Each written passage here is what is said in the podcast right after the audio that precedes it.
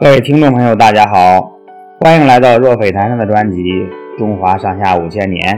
今天我们继续讲述烽火戏诸侯的故事。周宣王啊，在公元前七百八十一年死了。宣王死后，他的太子公生继位，这就是周幽王。周幽王又是一个昏君，只知道吃喝玩乐，不理政事。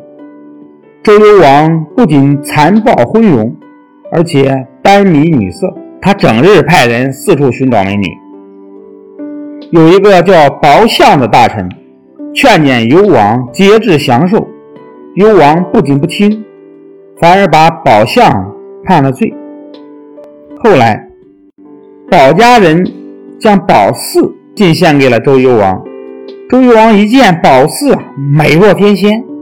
马上把宝相释放，从此幽王整天和宝四在后宫饮酒作乐，将朝政抛在脑后。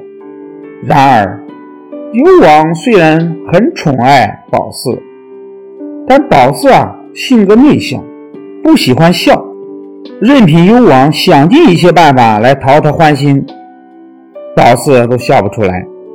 有一天。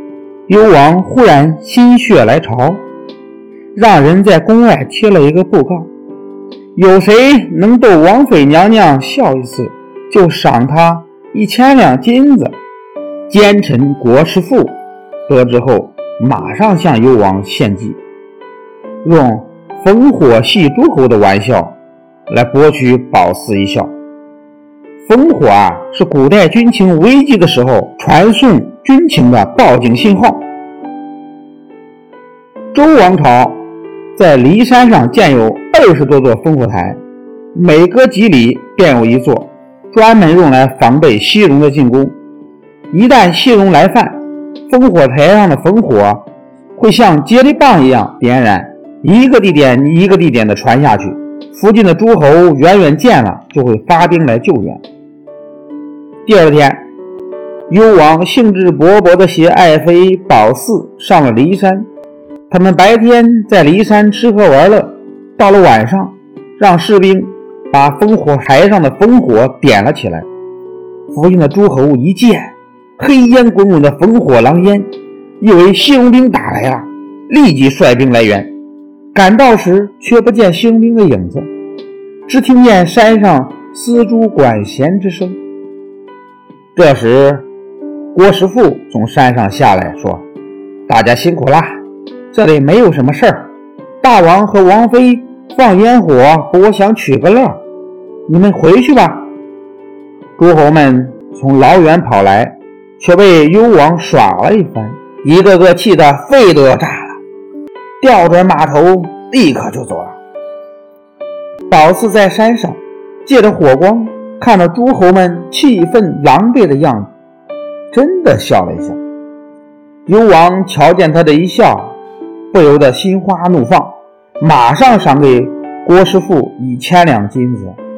幽王自宠幸宝四以后，被他迷得颠三倒四，竟然废掉了太子义九，改立宝四生的儿子伯服为太子。后来西戎兵来犯，幽王下令点起烽火求援，结果。各路诸侯对上次的羞辱记忆犹新，加上对幽王昏庸乱政的不满，连一个救兵也没有派。西戎兵很快攻破了周都镐京，把逃到骊山脚下的幽王和伯服杀了，又把美貌的宝四抢走了。幽王死后，申侯、鲁侯和许文公在申国立原来的太子急救为王，这就是周平王。平王后来回到镐京，看到镐京已被犬戎人破坏的面目全非，只好于公元前七百七十年东迁至洛邑。历史上把周朝定都镐京的时期称为西周，迁都洛邑之后称为东周。好的，烽火戏诸侯的故事讲完了，朋友们，我们下个故事再见。